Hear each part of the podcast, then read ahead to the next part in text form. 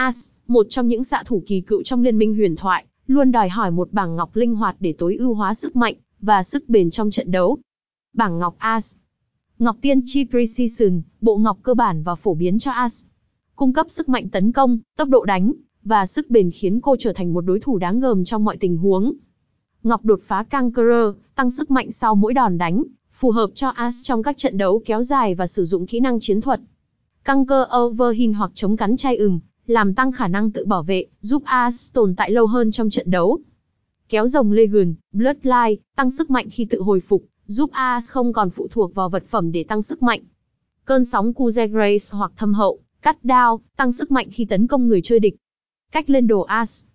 Tốc độ đánh, là một xạ thủ, tốc độ đánh quyết định vai trò chủ đạo.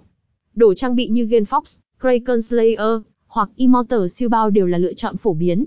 Sức mạnh kỹ năng, mang lưỡi tuyết Frost Shot lên đầu tiên để tăng sức mạnh cho chiêu quy và làm lạnh V kép.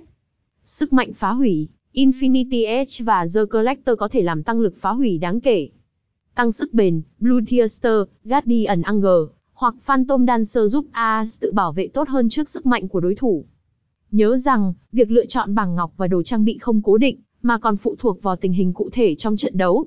Sự linh hoạt và điều chỉnh phù hợp là chìa khóa để tận dụng tối đa sức mạnh của Ashe. Chúc bạn chơi game vui vẻ và thành công trên đường đua Liên Minh Huyền Thoại.